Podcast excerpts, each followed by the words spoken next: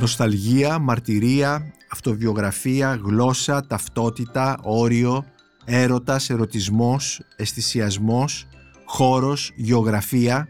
Ποια είναι τα υλικά της λογοτεχνίας; Συζητάμε με τον συγγραφέα Θεόδωρο Γρηγοριάδη για τα δικά του υλικά και για το βιβλίο του «Η νοσταλγία της απώλειας» που μόλις κυκλοφόρησε από τις εκδόσεις Πατάκη. Είμαι ο Νίκος Μπακουνάκης και είναι ένα ακόμη επεισόδιο της σειράς podcast της LIFO «Βιβλία και συγγραφής». Μπορείτε να μας ακούτε και στο Spotify, στα Google Podcasts και στα Apple Podcasts. Είναι τα podcast της LIFO. Ε, Θεόδωρο Γρηγοριάδη, αγαπητέ Θόδωρε, σε καλωσορίζω εδώ στο στούντιο της LIFO για να συζητήσουμε για, το, για τα υλικά του βιβλίου σου «Η νοσταλγία της απώλειας» που είναι μια συλλογή διηγημάτων που κυκλοφόρησε πρόσφατα από τις εκδόσεις Πατάκη.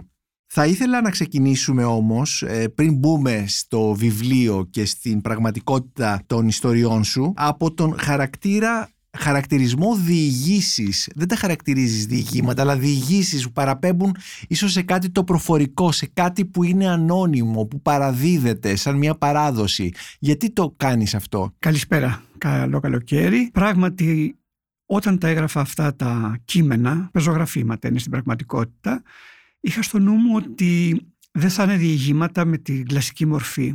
Ήταν μια ανάγκη να μιλήσω απευθείας και ακριβώς πιστεύω ότι όταν κάποιος μιλάει και έχει κατά νου κάποιον ακροατή άμεσα ή αναγνώστη τέλος πάντων, του διηγείται, του αφηγείται. Σε αυτή την περίπτωση λοιπόν επικράτησε ο τίτλος «Διηγήσεις» και το ήθελα περισσότερο από τα διηγήματα που έχω γράψει στο παρελθόν. Το «Διηγήσεις» έχει και κάτι το θρησκευτικό νομίζω. Έχει το κάτι το θρησκευτικό, κάτι το αποκαλυπτικό είτε σε προσωπικό επίπεδο είτε σε ένα γενικότερο τέλος πάντων. Δηλαδή είναι και, έχω την αίσθηση ότι είναι προηγούνται οι διηγήσεις των διηγημάτων. Θα έλεγα ότι τα διηγήματα είναι πιο γραπτός λόγος από τις διηγήσεις που θα μπορούσαν να προϋπήρξαν και ως προφορικός λόγος. Το βιβλίο σου «Η νοσταλγία της απώλειας» αποτελείται λοιπόν από μια, είναι, από μια σειρά, είναι μια συλλογή ε, διηγήσεων ή διηγημάτων που τα κατατάσσεις ε, σε τρεις θεματικούς κύκλους. Σε τρεις κύκλους εγώ θα πρόσθετα και θεματικούς κύκλους. Ο πρώτος κύκλος έχει τίτλο «Η νοσταλγία της απώλειας», ο δεύτερος «Η ανάμνηση των παθημάτων» και ο τρίτος «Περαστική στον νέον κόσμο». Πριν μιλήσουμε όμως για τα διηγήματα ε, αυτών των τριών κύκλων και θα μείνω σε ορισμένα από αυτά για να συζητήσουμε πάνω στα υλικά της γραφής σου, στις ιδέες σου, στο πώς ε, ε, χειρίζεσαι τους χαρακτήρες σου, αλλά και τον ίδιο στον εαυτό που υπάρχει σε πολλά από τα διηγήματά σου, σαν να πρόκειται για μια αυτοβιογραφία. Θα ήθελα να ξεκινήσω από το τελευταίο διήγημα, το οποίο είναι εκτός κύκλων, που έχει τίτλο Brown Noise. Είναι μια ιστορία που σχετίζεται με το COVID. Μας λες ε, ότι ο συγγραφέας εδώ μας λέει ότι έχει αϊπνίες, έχει μια διαταραχή άγχους που του προκαλεί αυτή η άγνωστη και επιθετική και ε, γεμάτη αγχωτική τέλος πάντων ασθένεια, πανδημία και προσπαθεί να βρει τρόπους για να μπορέσει να κοιμηθεί το βράδυ. Και ανακαλύπτει στο διαδίκτυο έναν, έναν θόρυβο, έναν καφέ θόρυβο, ένα brown noise που τον βοηθάει κατά κάποιο τρόπο να κοιμηθεί με αποτέλεσμα να περιμένει ουσιαστικά τη νύχτα για να ακούσει αυτό το θόρυβο και έτσι η μέρα του, όπως λέει πολύ, πολύ συγκεκριμένα και πολύ χαρακτηριστικά ο συγγραφέας εδώ, δηλαδή εσύ, η μέρα του να είναι ένας προθάλαμος της νύχτας. Και το διήγημα καταλήγει, περιγράφοντας πάρα πολύ ωραία αυτή την εμπειρία του καφέ θορύβου, ότι σε ποιο κώδικα μπορεί να καταγραφεί μια τέτοια φωνή, σε ποιο αλφάβητο, σε ποια γλώσσα; Μίλησέ μου λοιπόν για το brown noise. Το brown noise είναι το μόνο διήγημα που γράφτηκε για την καραντίνα. Δηλαδή από τις 31 διηγήσεις αυτές του βιβλίου, οι οποίες όλες γράφτηκαν στο καιρό της ε, δυνατής έντονης καραντίνας. Κανένα άλλο δεν αναφέρεται. Απλά αναγκάστηκα να ανασύρω από τα συρτάρια μου ιδέες ή άλλα κείμενα τα οποία παλιότερα ίσως τα είχα προσπεράσει ή φοβόμουν να τα φέρω στην επιφάνεια. Δηλαδή ήταν τέτοια η πίεση που δέχτηκα ώστε είπα τώρα θα γράψεις εδώ και τώρα αυτά που είχες απαρνηθεί και στο τέλος έμεινε να περιγράψω την πραγματικότητα που περνούσα με ένα διήγημα σχεδόν επιστημονικής φαντασίας. Γιατί πράγματι αυτή η αϊπνία ε, με οδήγησε σε, να χρησιμοποιήσω διάφορα άλλα ας πούμε νόμιμα μέσα για να κοιμηθώ, αφεψίματα, ξέρω εγώ, διάφορα στα στυλνόξ κλπ. Και τελικά ανακάλυψα στο Spotify ότι υπήρχε μια λίστα που ήταν ηρεμιστικές μουσικές και μουσικές για ύπνο. Και μέσα σε αυτές όλες που ήταν βροχές, ήταν ήχοι παράξενοι κτλ. Ήταν και κάποια παράξενη, αυτή μια κατηγορία ήχων που λεγόταν white noise, pink noise, brown noise. Το white noise μας παραπέμπει βέβαια και στο, το λευκό θόρυβο του Don DeLillo. Κανονικά το... white noise είναι αυτό που ακούμε μονίμως. Είναι αυτός ναι. ο, ένας ήχος της καθημερινότητας μας που αν επικεντρωθούμε λίγο είναι αυτό που ακούγεται που έρχεται από παντού, το ανεκτό.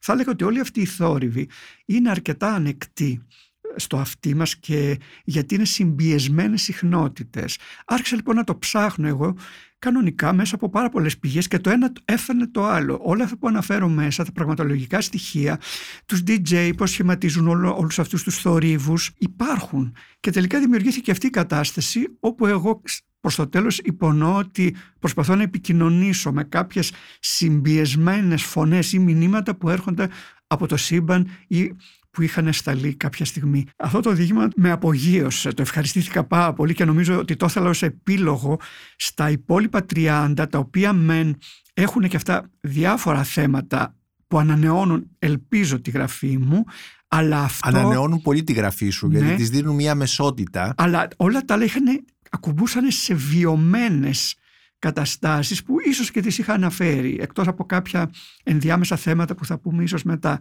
αλλά αυτό νομίζω ότι με πήγε αλλού και γι' αυτό με ρώτησαν ήδη κάποιοι φίλοι ή αναγνώστες τι σημαίνει αυτό το brown noise στο τέλος. Φεύγεις και εσύ και πας αλλού ή απλά κλείνεις το Ναι, θα σε ρωτήσω κι εγώ. Ε, ε, ε, επειδή ανέφερες την επιστημονική φαντασία, ε, θα μπορούσες δηλαδή να, να κάνεις ε, επιστημονική φαντασία; Λοιπόν, θέλω να πω ότι εγώ την αγαπώ πάρα πολύ την επιστημονική φαντασία και ότι έχω καταπιαστεί με το θέμα με ένα διαφορετικό τρόπο. Δηλαδή, ξεκίνησα γράφοντας, ας πούμε, οι κρυμμένοι άνθρωποι, το πρώτο μου βιβλίο, έχει μέσα στοιχεία φάνταση.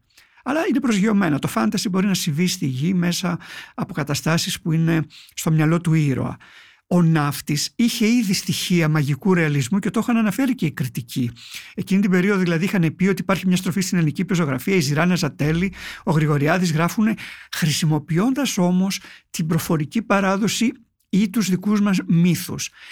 Μετά το μαγικό ρεαλισμό άρχισα να σκέφτομαι και άλλα πράγματα με αποκορύφωμα τους χάρτες 70 διηγήματα που τα είχα χωρίσει σε τέσσερα μέρη και το τέταρτο μέρος, τα πρώτα ήταν χωριά, πόλεις, συνοικίες και το τέταρτο μέρος λεγόταν δυστοπίες, ουτοπίες. Εκεί λοιπόν σε 16 μικρές ιστορίες περιέγραψα καταστάσεις που ήταν περίπου επιστημονικής φαντασίας. Είτε είχαν σχέση με το διαδίκτυο, είχαν, είχαν σχέση με ένα setting που ενσωμάτωνε μέσα και την δική μας παράδοση, την αρχαιολινική, την ελληνιστικη αλλά με έναν τρόπο, ας το πούμε, πιο επιστημονικής φαντασίας. Και θέλω τώρα να κάνω μια άλλη παρένθεση, γιατί μου δίνεις πολύ ωραίες αφορμές. Πριν από πολλά πολλά χρόνια, οι εκδόσεις Έολος με το Μάκη Πανόριο, ο οποίος είναι ένας πολύ ειδικός άνθρωπος, συγγραφέας και ειδικός της επιστημονικής φαντασίας ζήτησε από 10 Έλληνες συγγραφείς να γράψουμε ένα διήγημα επιστημονικής φαντασίας. Τότε έγινε η πρώτη μου απόπειρα και είχα γράψει τη διήγηση, το διήγημα που λεγόταν Θεοκλής, πολύ εκτανές. Δημοσιεύτηκε λοιπόν σε αυτή την έκδοση και περιέγραφα εκεί ότι σε ένα ξερονήσι στην Ελλάδα, κάπου σε ένα απότερο μέλλον, το οποίο όμως θυμίζει και ελληνική μυθολογία, κάποιος είναι θεόσταλτος, δηλαδή τον στέλνουν στο σύμπαν να μεταφέρει τα μηνύματα από εμά. Καλά, βέβαια το θέμα είναι αρκετά γνωστό, το έχουμε διαβάσει κτλ. Αλλά εγώ το χρησιμοποιώ σε ένα άλλο setting. Αυτό το διήγημα το ζήτησε ο David Connolly, ένας πολύ καλός μεταφραστής στα αγγλικά, και μεταφράστηκε στα αγγλικά και συμπεριλήφθηκε σε μια συλλογή που λεγόταν Greek Fantasy στην Αγγλία και κυκλοφορεί ακόμη. Και είναι το μοναδικό μου κείμενο που κυκλοφορεί επίσημα στην αγγλική γλώσσα.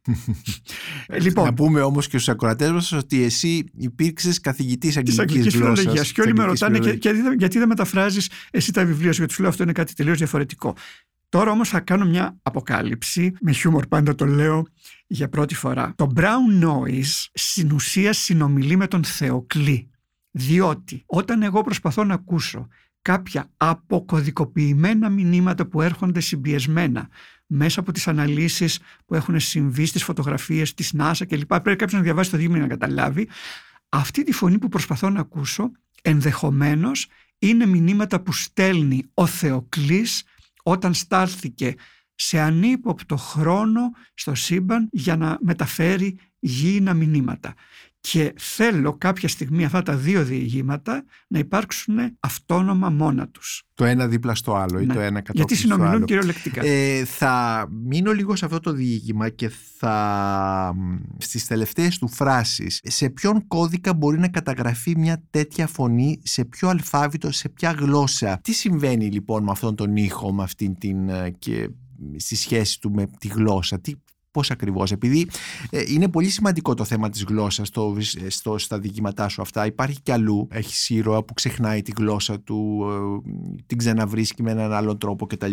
Τι συμβαίνει λοιπόν; Πραγματικά αυτή τη φορά με, με απασ- με απασχόλησε πάρα πολύ η επικοινωνία των ανθρώπων είτε μεταξύ τους, είτε με τον εαυτό τους, είτε με πράγματα τα οποία είναι πέρα από αυτούς. Όπως πολύ σωστά είπες, ε, σε πάρα πολλά διηγήματα ξεχνούν τη γλώσσα τους. Οι άνθρωποι μιλούν την ίδια γλώσσα και δεν επικοινωνούν μεταξύ τους. Επινοούν γλώσσες. Και προς το τέλος λοιπόν εδώ έχω έναν άνθρωπο ο οποίος προσπαθεί να ακούσει μια γλώσσα η οποία είναι καινούργια σε αυτόν ή μπορεί να μιληθεί στο μέλλον. Αυτό είναι το θέμα. Για μένα είναι πολύ σημαντικό η γλώσσα και όταν λέω γλώσσα δεν εννοώ μόνο την, αλφα, την αλφάβητο, είναι όλο αυτό το σύμπλεγμα νοημάτων που έχουμε και τους κώδικες επικοινωνίας που ενσκύπτουν. Δηλαδή πιστεύω ότι πια δεν υπάρχει ενιαία γλώσσα μεταξύ μας. Η γλώσσα έχει περιοριστεί και ειδικά με- μετά την εισβολή και το ίντερνετ όπως υπάρχουν μικροκοινωνίες πάνω στο διαδίκτυο, αυτές έχουν αρχίσει να επεκτείνονται και στην καθημερινότητά μας. Δηλαδή, μιλάμε, πια- παλιά λέγαμε slang. Τώρα το slang είναι Ναι. κάτι πολύ αποδεκτό. Θα έλεγα ότι υπάρχουν πολλά άλλα πράγματα που κρατάνε οι άνθρωποι να επικοινωνούν. Αυτό το βιβλίο είναι και μια αγωνία. Έχει μια αγωνία να βρει τη δική του γλώσσα. Θα ξαναμιλήσουμε για τη γλώσσα, αλλά θα ήθελα να δούμε τώρα ε, μερικά συγκεκριμένα διηγήματά σου. Από τον πρώτο κύκλο, για παράδειγμα, που είπαμε ότι έχει τίτλο «Η νοσταλγία της, ε, της απώλειας», ήθελα να δούμε λίγο την ιστορία του διηγήματος ε, «Διαγωγή Κοσμία». Ένα σχολείο κάπου στον Εύρο, παιδιά μέσα στις τάξεις, ένας ωραίος μαθητής αλλά κακός μαθητής, μία όμορφη μαθήτρια, όμορφη και καλή μαθήτρια, αυτός την ερωτεύεται, αυτή όμως δεν του δίνει καμία σημασία και κάποια στιγμή παντρεύεται, φεύγει ξαφνικά από το σχολείο και αυτός, ε, δεν ξέρω αν είναι λόγω αυτής της απώλειας, ε, σκοτώνεται με μία μηχανή. Λοιπόν, ο πρώτος κύκλος... Υπάρχει είναι- εδώ λοιπόν μία απώλεια. Ναι, ο πρώτος κύκλος έχει πολλές απώλειες και είναι ο, ο πιο βορειοελλαδίτικος και θρακιώτικος κύκλος. Ε, θα πούμε ότι ε, είναι, είπες βορειολαδίτικος και θρακιώτικος, κατάγεσαι από αυτή την περιοχή. Ναι, ναι, εγώ κατάγομαι από το Παλαιοχώρι Παγκαίου, έχω φύγει μετά τα 18 ε, για σπουδές στη Θεσσαλονίκη, μετά έκανα το, να- στο ναυτικό 28 μήνες, μετά διορίστηκα στον Εύρο και δούλεψα 8 χρόνια, οπότε οι εμπειρίες μου από εκεί είναι πολύ σημαντικές, δηλαδή από όλο αυτό το κομμάτι των πρώτων χρόνων. Λοιπόν, όταν ήμουν στα σχολεία του Εύρου, από όπου εμπνεύστηκα και τους κρυμμένους ανθρώπους στο πρώτο μου βιβλίο, ε, τα παιδιά εκεί ήταν τελείως διαφορετικά και μιλάμε τώρα για τη δεκαετία του 80. Ήταν παιδιά που δούλευαν πολύ πιο όρημα από όσα γνώρισα στις πόλεις. Είχαν και χιούμορ, είχαν, είχαμε και μια προσέγγιση. Ξέρεις και εγώ όταν διορίστηκα ήμουν ένας νέος άνθρωπος. Πόσο ετών διορίστηκες; Γύρω στα 20, 25 μετά το στρατό, ένα χρόνο μετά περίμενα λιγάκι. Οπότε ε, φανταστείτε εμφανίστηκα στο σχολείο, στο Λύκειο Δικαίων που είναι το τριεθνες Είναι ένα σχολείο που από την αυλή βλέπαμε τη Βουλγαρία και την Τουρκία. Αυτό ήταν. Ήταν τα όρια της χώρας. Εκεί λοιπόν σε αυτό το σχολείο που δούλευα έξι ώρες κάθε μέρα επί έξι ε, ημέρες βγαίναμε με τα παιδιά, πήγαινα τις Κυριακές και έτρωγα με τους γονείς τους στα σπίτια τους. Υπήρχε μια απέραντη οικειότητα που τώρα δεν μπορεί να ξαναεπαναληφθεί. Απ' την άλλη, Δεν μπορεί να επαναληφθεί για ποιο λόγο, γιατί, έχουν αλλάξει έχουν ανθρώπινες αλλάξει οι σχέσεις. εποχές βέβαια. Ναι, Τώρα ένας καθηγητής δεν, δεν μπορεί να μπαινοβγαίνει γιατί θα σε, είναι και σε ύποπτο. σπίτια μαθητών που Ναι. έχουν κορίτσια ή αγόρια. Τότε ήταν πάρα πολύ φυσικό. Υπάρχει μια συγκινητική σκηνή που θέλω να, να σας την αποκαλύψω και μακάρι να ε, ε, ξέρω ότι έχει παντρευτεί και να την άκουγε αυτός ο μαθητής. Ζούσα μόνο σε ένα αγροτόσπιτο με ξυλόσομπα 1982-83 και καίγομαι από τον πυρετό. Ε, δεν πήγαινα σχολείο τρεις μέρες. Το μαθαίνουν οι γονείς και μου στέλνουν ένα μαθητή με λάδι και πετρέλαιο, που ήταν ο πιο χεροδύναμο, και αρχίζει και μου κάνει εντριβές στην πλάτη για να συνέλθω, γιατί είπε η μητέρα του ότι μόνο έτσι θα περάσει το κρύωμα. Αυτές είναι σκηνές μοναδικές, δεν μπορούν να συμβούν πια. Λοιπόν, αυτή η ιστορία έχει ένα παιδί πολύ έτσι έντονα, όμορφο και δυναμικό παιδί που αγαπήσε τη συμμαθήτριά του. Και αυτή όμως ήταν ήδη αραβωνιασμένη με ένα αξιωματικό. Ξέρετε, εκεί οι αξιωματικοί στον Εύρο, που ήταν πάρα πολλοί στα στρατιωτικά φυλάκια και στα στρατόπεδα, παντρευόντουσαν ή υπόσχονταν γάμους πολλούς στα νέα κορίτσια. Γενικά οι θρακιώτε είναι πολύ όμορφοι. Το λέω δηλαδή είτε ως άντρα και ως γυναίκες, είναι μια ωραία ράτσα και περήφανη και όμορφη. Και πάρα πολλά κορίτσια φύγανε και πολλά μείναν όμως πίσω, έτσι. Αυτή λοιπόν η ιστορία είναι περίπου αληθινή. Όταν παντρεύτηκε το κορίτσι, δημιουργήθηκε πρόβλημα στη σχέση των μαθητών. Δηλαδή οι μαθητές, ακόμα και τότε, δεν ξέρω τώρα, ανέχονταν μία φίλη τους να έχει φίλο. Ας, ήταν, ας μην ήταν μαθητής, ας ήταν και απ' έξω. Η αίσθηση όμως ότι η μαθήτρια αυτή είναι παντρεμένη και επιστρέφει το βράδυ σε ένα συζυγικό κρεβάτι, τους είχε σοκάρει. Κάπου εκεί στηρίζεται και όλο αυτό το διήγημα, σε αυτή την αντίληψη της σύγκρουσης των πραγμάτων. Δεν είναι δηλαδή μια ιστορία του Ρωμαίου και της Ιουλιέτας, είναι του Ρωμαίου και μιας άλλης ε, κοινωνικής, ας το πούμε, αντιμετώπισης του τι σημαίνει γάμος, τι σημαίνει φλερτ και τι σημαίνει αγάπη μεταξύ και, των εφήλων. Και η απώλεια που η απώλεια και, απώλεια και είναι τις σχέσεις, αλλά και στο τέλος ναι. του, του παιδιού αυτού που σκοτώνεται. Ναι, βιώσαμε πολλά, πολλές τέτοιες mm-hmm. στα σχολεία. Σε μια άλλη ιστορία από τον ίδιο κύκλο, την νοσταλγία της απώλειας, που έχει τίτλο «Που είναι η θάλασσα», πάλι σε ένα σχολείο, ένα πομακικό σχολείο, όπου ο αφηγητής εσύ προφανώς ε, είναι καθηγητής των Αγγλικών. Το παιδί, ένας από τους μαθητές, δεν έχει δει ποτέ τη θάλασσα, δεν ξέρει καν τη λέξη, ούτε στα αγγλικά ούτε στα ελληνικά κτλ. Και κάποια στιγμή το σχολείο αποφασίζει να κάνει μια εκδρομή στη Θάσο και το παιδί βλέπει για πρώτη φορά τη θάλασσα.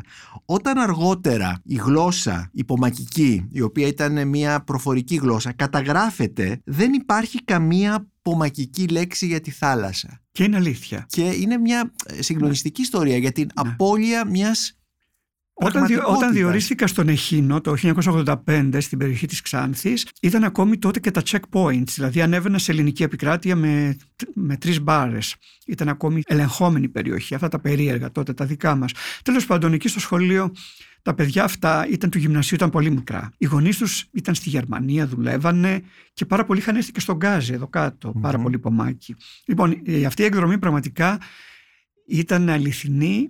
Το παιδάκι δεν είχε δει τη θάλασσα. Στην Κεραμωτή, όταν είδε το ferry boat εκεί, τρόμαξε. Το πιάσαμε αγκαλιά εγώ και μια φιλόλογος και το, του είπαμε, το εξηγήσαμε. Μετά συνήλθε και αργότερα όταν έγραψα το διήγημα αυτό προσπάθησα να δω τι συμβαίνει, αυτή η λέξη πώς είναι στα πομακικά και δεν υπήρχε.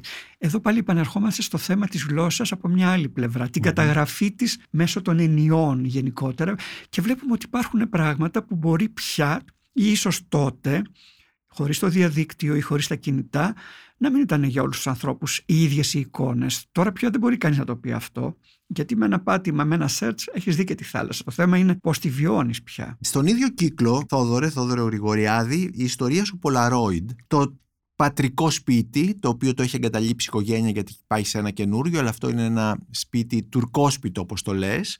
Ε, η οικογένεια τον νοικιάζει σε ένα νεαρό ζευγάρι. Κάποια στιγμή ο άντρας ε, πρέπει να πάει στην Αθήνα να, να, να φέρει τα, τα χαρτιά του ζευγαριού που ήταν απαραίτητα. Και το αγόρι της οικογένειας ε, βρίσκει τον, την ευκαιρία που το παλιό αυτό σπίτι να, να μην κατοικείται, να έχουν φύγει οι γενικοί του, να μπει μέσα και να ανακαλύψει κάποιες φωτογραφίες Polaroid με ερωτικό περιεχόμενο. Και ε, καταλήγει ε, σε αυτή την ιστορία να ξαπλώνει στο κρεβάτι του ζευγαριού και να αυνανίζεται και να φαντασιώνεται κατά κάποιο τρόπο τον έρωτα. Ε, είναι, ουσιαστικά είναι η πρώτη ιστορία με την οποία ανοίγεις ε, το βιβλίο σου και μας ε, οδηγείς μέσα σε, μια, σε ένα περιβάλλον ερωτισμού αλλά και αισθησιασμού. Είναι πάρα πολύ αισθησιακό αυτό το κείμενο και σε ένα υλικό, αν θεωρήσουμε ότι ο ερωτισμός και ο αισθησιασμός είναι ένας υλικό στην, ε, στα, στα, στα διηγήματά σου και γενικά στη λογοτεχνία σου που χαρακτηρίζει και το, όλο το βιβλίο μπορώ να πω πάρα πολλά θα το βρούμε αυτά τα στοιχεία σε πάρα πάρα πολλά διηγήματα αυτού του βιβλίου αλλά και στο παλιότερο έργο σου Γι' αυτό έχει μπει και πρώτη ιστορία. Λέγεται Polaroid με την έννοια ότι περιγράφει τη δεκαετία του 70 όπου είμαι φοιτητής και έτσι δίνω και ένα βάθος χρόνου στις, ε, χρονολογικά στις, στις διηγήσεις. Είναι πρώτο πρόσωπο, δηλαδή είναι αυτοβιογραφική ιστορία; Είναι αυτοβιογραφική με την έννοια ότι το εγώ δεν αρνούμε σε αυτές τις ιστορίες ότι είναι ο, είμαι εγώ, ο Θόδωρος Γοριάδη. Θα μπορούσε να είναι και η περσόνα του Θόδωρου, δηλαδή ναι. μεταξύ εμού και του βιβλίου, να έχει δημιουργηθεί σε κάθε ιστορία μια διαφορετική περσόνα, με την έννοια ότι δεν μπορείς να είσαι πανταχού παρόν σε 31 ιστορίες και σε ναι. άλλα 100 διηγήματα παλιότερα. Αλλά παρόλα αυτά, αυτή είναι πολύ αυτοβιογραφική. Είχαμε νοικιάσει το παλιό μας σπίτι σε ένα νέο ζευγάρι. Αυτοί είχαν φύγει. Όντως έπρεπε να πάω να βρω τα διαβατήριά τους μέσα στην τουλάπα. Άνοιξα, βρήκα τις Polaroid που ήταν οι πρώτες selfie της εποχής, καταπληκτικές selfie, όπου έπρεπε κάποιος να κρατάει τη μηχανή στην ίδια, στην ίδια οπτική γωνία που όπως κρατάμε τώρα τις selfie. Μόνο που τώρα οι selfie είναι πολύ συντηρητικές. Ναι. Αυτοί ήταν πάρα πολύ τολμηρές. Για μένα ήταν αποκάλυψη αυτές οι λίγο κακοφωτισμένες φωτογραφίες και όσο αργούσε το ζευγάρι που ήταν στην Αθήνα για κάποια χαρτιά, είχαν έρθει από τη Γερμανία, ήταν μετανάστες. Και καθόλου τυχαία τους έβαλα να μένουν σε ένα ξενοδοχείο στην Ομόνια που λέγεται Κοσμοπολίτ. Εγώ έμπαινα στο σπίτι πια κανονικά, το δικό μου σπίτι, το παλιό μου σπίτι και όπως είπες ξάπλωνα στο κρεβάτι και αυτοικανοποιόμουν, το λέμε έτσι, ήμουνα μόλις 20 χρονών φοιτητής και ήταν μια πολύ εκπληκτικά ε, ωραία εμπειρία, δεν ξέρω, δηλαδή ε, οι άνθρωποι αυτοί σήμερα πρέπει να είναι παππούδες. Έχω φροντίσει όλες τις ιστορίες που έχουν σχέση με κάποιο πραγματικό γεγονός να τις καμουφλάρω τόσο πολύ ώστε να μην τους εκθεσω αλλά και πάλι αν το μάθαιναν τώρα θα χαιρόντουσαν, θα λέγανε «Νάτος, ένας, αυτός που μας έβλεπε έγινε και συγγραφέας, πάτησε επιπτωμάτων, όχι» ξάπλωση επιπτωμάτων, έστω και φωτογραφικών. και ήταν και πολύ ωραίοι και οι δύο. Το κορίτσι ναι. εξαίσιο, αλλά και αυτός ήταν από αυτούς τους Έλληνες της δεκαετίας 60-70, που ήταν φυσικά γυμνασμένοι, που ήταν ωραίοι, που ήταν πιο απλοί, ναι. θα έλεγα, από το ναι. σημερινό. Γιατί σήμερα οι Έλληνες είναι πολύ modeling, ξέρουμε πώς είναι κτλ. Και, και καλά κάνουν, είναι άλλη εποχή. Επομένως, ε, σε αυτό το διήγημα, όπως μας είπες, με το οποίο ανοίγει τη συλλογή, υπάρχει αυτοβιογραφία. Ε, μίλησε μου για την αυτοβιογραφία. Ήταν πολύ εμφανής ε, στο προηγούμενο βιβλίο σου το οποίο ε, είναι και πολύ ωραίο το τραγούδι του πατέρα που κυκλοφόρησε στις εκδόσεις Πατάκη όπου εκεί μιλάς για τον πατέρα σου και τα λοιπά. Μίλησε μου για την αυτοβιογραφία στην, ε, για το, το είναι, προφανώς δεν κάνεις αυτό που ονομάζουμε οτοφιξιόν, δηλαδή αυτομυθοπλασία, αλλά η βιογραφία, η αυτοβιογραφία σου είναι έντονη, στην, έντονη. στα κείμενά ε, σου. έχουν γίνει τρεις μεταβάσεις, θα έλεγα, στα τελευταία βιβλία. Δηλαδή τα προηγούμενα μυθιστορήματα που ήταν ε, η ζωή με θόρια, το παρτάλι η ζωή με θόρια και η καινούργια πόλη που κάνουν μια άτυπη τριλογία, ήταν καθαρά μυθοπλασία. Mm-hmm. Ήταν στο τρίτο, στο τρίτο πρόσωπο και βέβαια με διάφορες ε, παρεκβάσεις άλλου ύφους. Το τραγούδι του πατέρα στηρίχθηκε πάνω σε μια σειρά από φωτογραφίες υπαρκτές του πατέρα μου που, έγινε ένα, που είχε φτιάξει ένα μουσικό τρίο στο χωριό και παίζαν στους γάμους. Ναι. Θα λέγω ότι αυτό είναι κυριολεκτικά αυτοβιογραφικό βιβλίο. Οι ελάχιστες είναι οι πινελιές που φαντάστηκα και τις έφτιαξα μυθοπλαστικά. Πραγματικά ήταν εκείνες που τι είχε συμβεί πριν γεννηθώ. Αλλά και αυτά ήταν στοιχεία που τα είχα ψάξει. Ερχόμαστε όμως σε αυτό το, το, βιβλίο, το οποίο ισχυρίζεται μεν ότι είναι αυτό το βιογραφικό εν μέρη, αλλά ταυτόχρονα υπάρχουν μεγάλες δόσεις και μυθοπλασίας. Από την έννοια, με την έννοια αυτή θα μπορούσε να ήταν αυτό που είπες πριν, αυτή η τάση του auto-fiction. Μόνο που το, το auto-fiction είναι κάτι που εκμεταλλεύεται το παρόν και είναι μια αδυναμία του να περιγράψεις το παρελθόν. Το auto-fiction στηρίζεται σε εμπειρίες πρόσφατες. Ξεκίνησε βέβαια από τη Γαλλία το 1977 κυρίως, τώρα όμως το έχουν εκτοξεύσει οι Αγγλοσάξονες και πιστεύω ότι είναι και προϊόν των, τερα... των πολλών εργαστηρίων και της αδυναμίας ναι. των συγγραφέων της ε, Αμερικής ή της Αγγλίας του να βγουν στον κόσμο. Οι συγγραφείς πια ζουν μόνο με υποτροφίες, ζουν σε σπίτια συγγραφέων, συνδιαλέγονται μεταξύ τους και όταν κάνουν το fiction τι κάνει η Rachel Kask. Μπαίνει στο αεροπλάνο και μας περιγράφει το διπλανό της μας περιγράφει μετά το βαρκάρι που κατέβηκε στο ελληνικό νησί. Άντε να μας περιγράψει και τι συνέβη ε, στην υποτροφία και στη δεξίωση που έδωσε πριν. Από αυτή την άποψη. Επομένως είναι απομονωμένη από τον κόσμο και ανέφερε σε τη Ρέιτσελ Κάσκ, η οποία είναι, θεωρείται κορυφαία συγγραφέας και μοναδική κτλ. Τους παρακολουθώ, βέβαια. Ναι, τους παρακολουθείς, αλλά εγώ προσωπικά μπορώ να σου πω ότι δεν βρίσκω κανένα ενδιαφέρον σε αυτό το είδος. Μα εκεί οδηγείται πια. Η πεζο...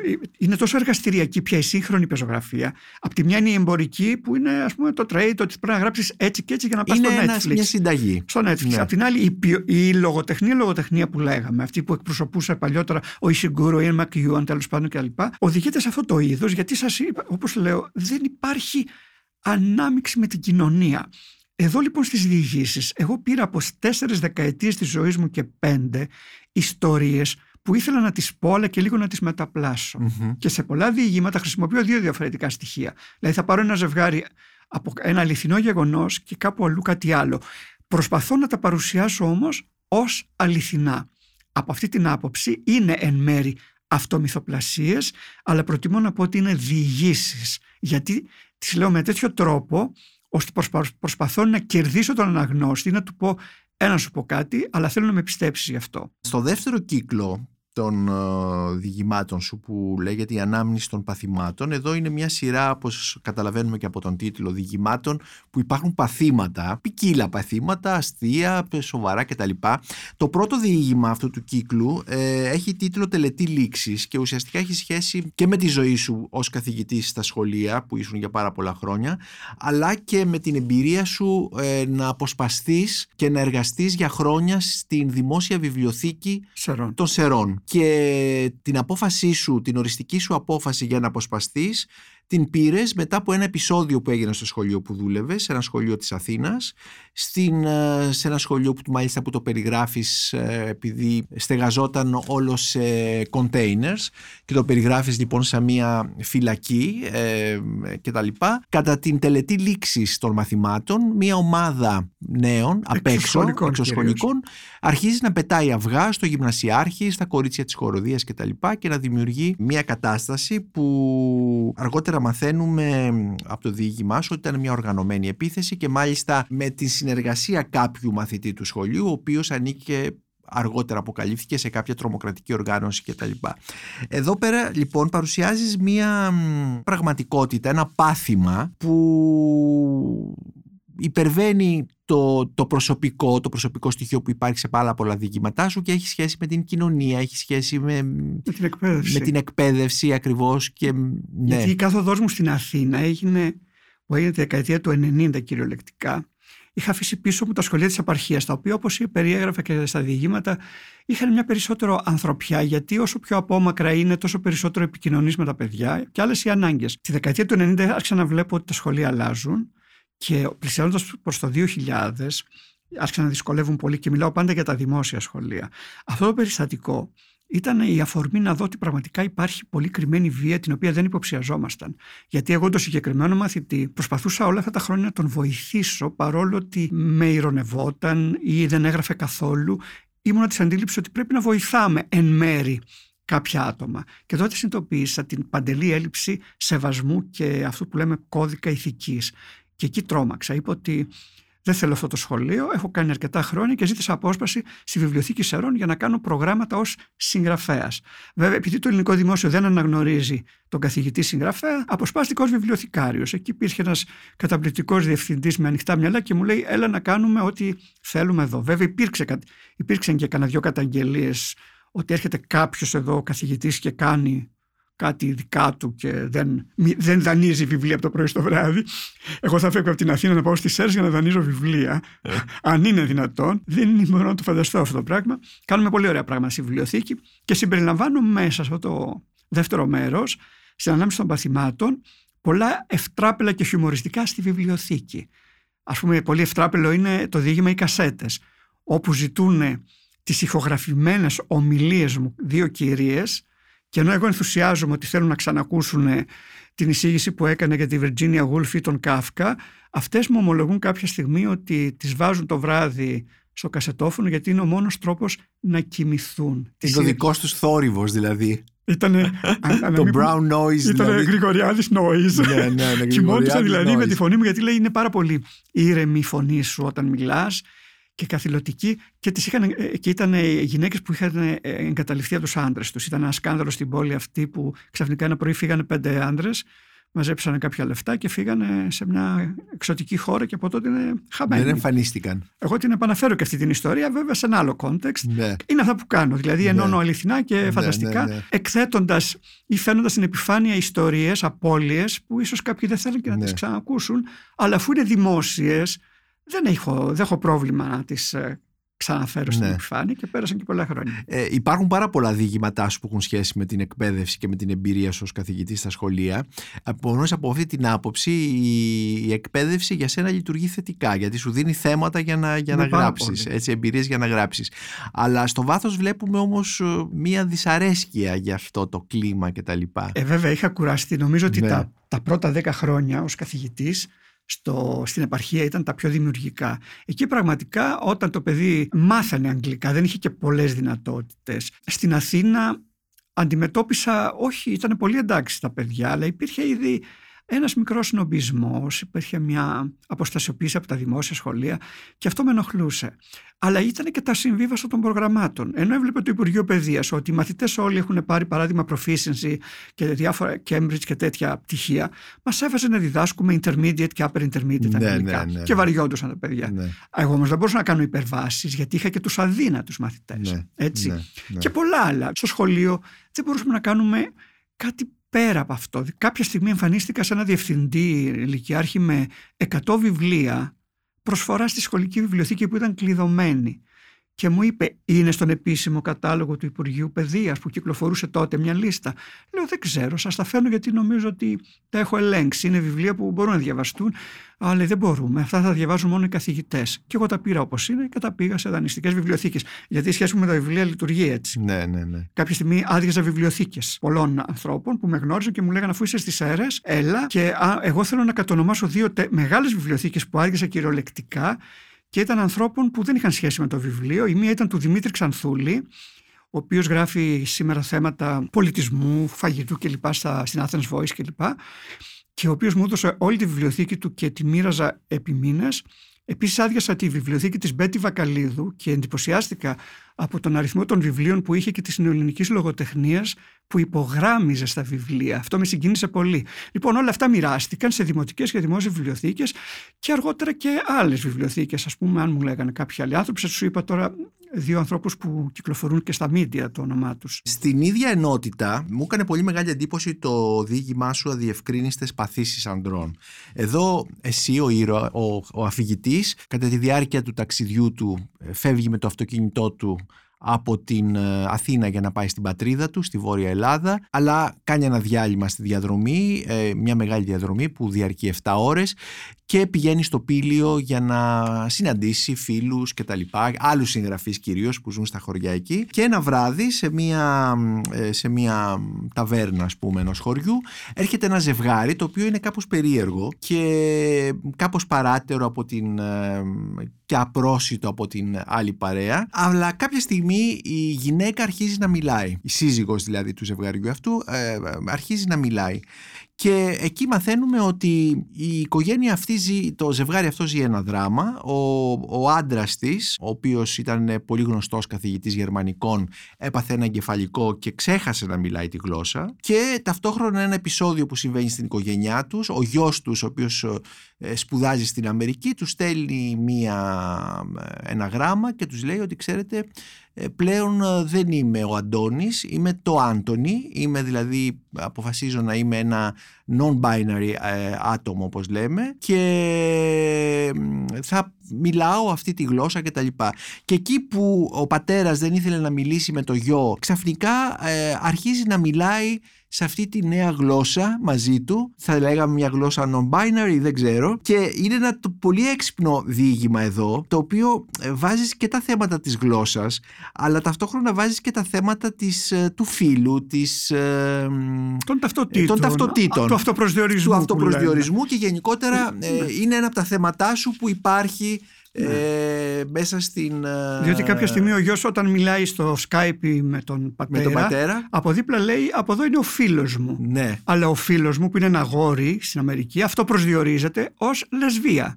ακριβώς. Και ο πατέρας βέβαια από, κα- από ένα σημείο και μετά πάβει να σοκάρεται στην Ελλάδα ή στο πύλιο που ζει και αποφασίζει να επικοινωνήσει με το γιο του σε μια νέα γλώσσα αφού ξέχασε τα γερμανικά του και τα άλλα.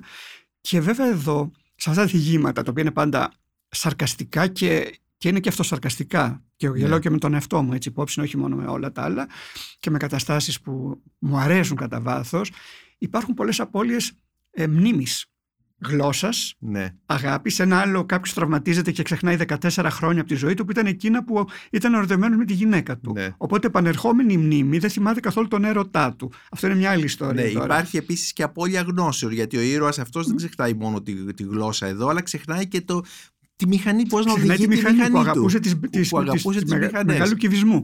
Ναι, α, νομίζω ότι αυτό το δεύτερο κύκλος, η ανάμνηση των παθημάτων, ακόμη και η λέξη παθήματα, δίνει την αίσθηση ότι είναι πραγματικά ο πιο, θα έλεγα, πιο χιουμοριστικός και αρκετά έτσι αυτοσαρκαστικός κύκλος και Και ηρωνικός. και λίγο ειρωνικός Να και υπάρχει πραγματικά ηρωνία. αυ- μετά από την αρκετά θλίψη της, του πρώτου κύκλου με τις απώλειες ήθελα λίγο να πάρω μια βαθιά ανάσα και εγώ λίγο έτσι να διασκεδάσω και επειδή στο πήλιο συμβαίνουν πράγματα Ναι. Συμβαίνουν διάφορα συνέ- συνέδρια, διάφορα πράγματα έτσι, τα οποία παρακολουθώ και εγώ κατά καιρούς. Είπα, ας τα συμπεριλάβω. Και έτσι λοιπόν έχουμε τις αδιευκρίνηστες παθήσεις ανδρών που μπορούμε να υποθέσουμε και τα λοιπά και άλλες αδιευκρίνηστες παθήσεις ανδρών. Έχουμε μεταμορφώσεις ανδρών μέσα από, δηλαδή, ε, από χάπια που παίρνουν για τον προστάτη και ξαφνικά αποκτούν γενικά χαρακτηριστικά ενώ είναι όμως straight. Και πώς θα τώρα να συμβιβαστούν. Δηλαδή μια οικογένεια αποδέχεται τον πατέρα αλλά τα χάπια ήταν τόσο ορμονούχα, αυτά είναι αποδεδειγμένα βάσει Ναι. επιστημονικών ενδείξεων που στα μέσα στα κουτιά των χαπιών, ώστε τον αποδέχονται πια ως μια μεταμορφωμένη προσωπικότητα και με στήθος τέλος πάντων. Ναι. Αλλά αυτός δεν πάβει να είναι ο πατέρας τους. Ναι. Έτσι λοιπόν εδώ βλέπουμε και πάλι σε, σε αυτή τη δεύτερη ενότητα τα θέματά σου του αυτοπροσδιορισμού, της ταυτότητας, ε, της γλώσσας που είναι και αυτό ένα στοιχείο ταυτότητας επίσης και περνάμε στον τρίτο κύκλο, το περαστική στο νέο κόσμο που είναι μ, και αυτό μια σειρά διηγημάτων που έχουν σχέση με τα όρια, που έχουν σχέση με το ξεπέρασμα των ορίων, που έχουν σχέση τα όρια όχι μόνο τα εσωτερικά όρια αλλά και τα εξωτερικά όρια με μετανάστες, εσωτερικούς μετανάστες. Ξεκινάμε από εσωτερικούς μετανάστες, από ανθρώπους που μετακινούνται μέσα στην χώρα, μέσα στην Ελλάδα και φτάνουμε ε, στους μετανάστες που έρχονται από την Ασία και τα λοιπά ή από τη Μέση Ανατολή αλλά ταυτόχρονα και ε, πώς μας βλέπουν σαν ξένους, πώς ένας ξένος, ένας άλλος βλέπει στον εαυτό μας κάποιον διαφορετικό από αυτόν που τον αποδέχεται και τα λοιπά. Και αυτό είναι ένα ε, δίγημά σου από τα πιο ενδιαφέροντα σε αυτό τον κύκλο που λέγεται «Μήπως είμαι Άραβας» όπου εδώ πάλι μέσα από τη δική σου εμπειρία ε, είσαι στην, ε, στη Διεθνή Έκθεση Βιβλίου της Φραγκφούρτης για να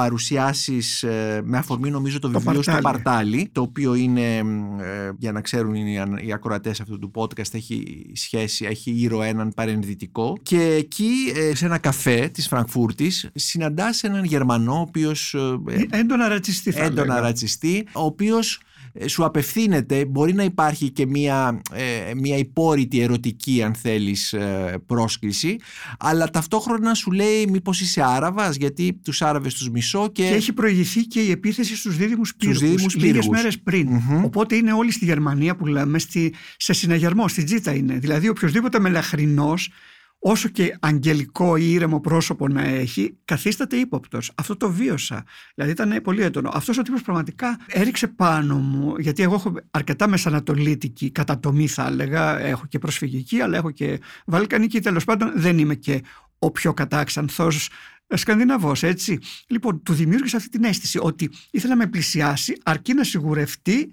ότι δεν είμαι ε, να Άραβας. σε πλησιάσει πώς ερωτικά; Ε, νομίζω ότι ήταν πλησιασμα γιατί το μπαρ ήταν, αν και δεν κατονομάζεται, ήταν γκέι μπαρ. Ήταν gay bar, ναι. Ούτως ή άλλως εδώ δεν κατονομάζονται τίποτε, ούτε εξηγούνται. Ναι, Όλα ναι. ρέουν- ρέουν σε μια δική τους αυτονομία και ήταν ένα από τα ζητούμενα του βιβλίου ότι δεν θέλω για τίποτε ούτε να δικαιολογήσω ούτε να απολογηθώ. Ναι. Είναι όλα Ό- ό- όπως πάρουμε το μήνυμα. Είναι αυτά που είναι ακριβώς.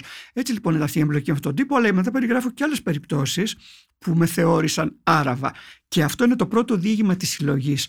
καλώς ήρθατε στο νέο κόσμο, κάπως εισάγει στο νέο κόσμο με νη μικρό και κάπα μικρό, αλλά στην πραγματικότητα είναι ο νέος κόσμος με νη κεφαλαίο και κάπα κεφαλαίο που συνορεύει με τη Νέα Σμύρνη όπου ζω και εγώ ζω κοντά στα όρια. Να λοιπόν κι άλλα όρια, δήμων. Και ο νέος κόσμος υπάρχει πολύ σε αυτό το τρίτο Υπάρχει μέρος. πολύ γιατί εγώ προχωρούσα πολύ από. Αντί να πηγαίνω στη Νέα Σμύρνη που είχα βαρεθεί κάποια στιγμή, προχωρούσα και ανακάλυπτα το νέο κόσμο με τα πιο λαϊκά καφέ, ας το πούμε και τα λοιπά, με τους μετανάστες, την Τζούλια που θα δεις εδώ, την αρμενισα mm-hmm. τους Λίβιους, τους Σύριους. Έκανα και φιλίες και είχα παρεδώσει και όλο αυτό πριν 10 χρόνια. Και τώρα λίγο αυτό, αυτό το βλέπουμε αλλάξει. πολύ Ναι. έντονα στο διήγημα το καφέ ζωή. Το καφέ ζωή. Το οποίο είναι ένα καφέ στην, ε, κάπου στο Ιράκ, στην κουρδική περιοχή, που το ανοίγουν ε, δύο ε, Κούρδοι ε, πρόσφυγες οι οποίοι φεύγουν, επιστρέφουν πάλι στην, Ναι. πιστεύοντας ότι θα αλλάξουν εκεί τα πράγματα και το ονομάζουν ζωή και σε αυτό το διήγημα που όπως είπες ε, ανέφερες ήδη το όνομα της, ε, ε, της ε, και μάλιστα σε αυτό το καφέ προσπαθούσαν να, να, να ξαναβρούν ε, Την άκουγαν, ελληνικότητα ε, που είχαν δορυφορική γνωρίσει. τηλεόραση, ελληνικά Έτσι. λαϊκά τραγούδια, λάτρευαν την Μπέγκη Ξέρετε, υπάρχει και τα μια λοιπά. κατηγορία ξένων στην Ελλάδα Ναι. που δεν τη χρησιμοποιούν ως transit.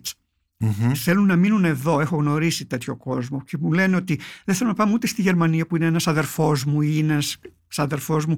Μας αρέσει η Ελλάδα. Μας αρέσει γιατί είναι και Ευρώπη, αλλά είναι ας πούμε και Λίβανος, είναι και Δαμασκός στην καλή εποχή. Ναι. πριν την κρε- Είναι και η Βαγδάτη πριν κατακρεμιστεί, αλλά όλο αυτό το πράγμα εκεί που το χάσανε μετά την Αραβική Άνοιξη και όλα αυτές τις εισβολές, το βρίσκουν στην Αθήνα, κυρίως στην μμμ. Αθήνα, η οποία είναι μια μεγάλη πόλη και η οποία όσο και να υπάρχουν δυσκολίες έχει γίνει καλό χωνευτήρι. Ναι. Απλά δεν τα ξέρουμε. τα δηλαδή, εγώ τις ξέρουμε. ιστορίες που ανακάλυψα στον νέο κόσμο είχε όλους αυτούς που σας είπα. Μα νομίζω το διήγημά σου για το καφέ ζωή ουσιαστικά μας μπάζει, θα έλεγα ότι έχει και ανθρωπολογικό υπόβαθρο και κοινωνιολογικό, γιατί φυσικά είναι ένα διήγημα και μάλιστα πάρα πολύ ωραίο διήγημα, τα ωραιότερα της ιστορίας, γιατί μας μπάζει μέσα σε έναν κόσμο που οι περισσότεροι τον αγνοούμε και είναι δίπλα Βεβαίως, μας. υπήρχαν- Και μας καλεί να περάσουμε αυτά τα όρια, τα όρια που υπάρχουν ακόμη και μέσα στην ίδια πόλη που ζούμε. Υπήρχαν καφέ παραδίπλα που τα Σαββατοκύριακα μετατρέπονταν κανονικά σε συριακά ή αραβικά ε, χορευτάδικα, ας το πούμε. Μμμ. Όπου βέβαια δεν χορεύανε α, οι γυναίκες από την Αραβία, ήταν περισσότερο Ρουμάνες Ρουμάνες. ή ας πούμε Ουκρανές κλπ. Και έχουμε μια τέτοια ερωτική σχέση ανάμεσα σε μια Σε έναν Ρουμάνα Κούρδο. και σε έναν Και είναι, Κούρδο αυτή κτλ. είναι επίσης μια αληθινή ιστορία. Τώρα βέβαια Αλλά υπάρχει και μια ερωτική σχέση επίσης του αφηγητή της ιστορίας με κάποιον από τους... ε, Ναι, ο αφηγητής ή η περσόνα τέλος πάντων Ναι. του δικού μου εγώ ε, για πρώτη φορά αποκαλύπτει ότι γνώρισε δύο ανθρώπους σε αυτά τα μέρη. Μάλιστα ο ένας ήταν ένας Κούρδος ο οποίος ε, παράτησε και το πανεπιστήμιο για να βρει μια καλύτερη ζωή εδώ. Βοηθήθηκε από τον αφηγητή περσόνα του δικού μου συγγραφικού εγώ, τα βάζω έτσι για να δημιουργήσω και μια θεωρητική απόσταση. Ε, ναι. Όχι για να αποφύγω κάποια ομολογία, γιατί στην πραγματικότητα αυτή είναι όντως φίλη μου. Αλλά ήταν πολύ σημαντική εμπειρία να έρθεις με ανθρώπους που, έχουν, που μιλάνε αυτό που λέγαμε άλλη γλώσσα. Μμμ. Και ε, που θέλουν να μάθουν και τη δική σου γλώσσα. Από την άποψη αυτή, νομίζω ότι ήταν πολύ σωστή. Η, ο- η περιοχή Νέος Κόσμος ήταν η μία από τις πιο δυναμικές περιοχές που αφομοίωνε τους ξένους. Όχι όπως η Πατησίων που τους άφηνε μόνος τους. Εδώ υπήρχε, υπήρχε εμπλοκή και του υπόλοιπου κόσμου, των ντόπιων. Και τώρα, ας πούμε, παράδειγμα που έρχεται η Στέγη και κάνει μια πιο μεταμοντέρνα ε, επανατοποθέτηση στο νέο κόσμο και αυτό έχει πολύ ενδιαφέρον, διότι προσπαθεί να αφομοιώσει όλα αυτά τα πράγματα.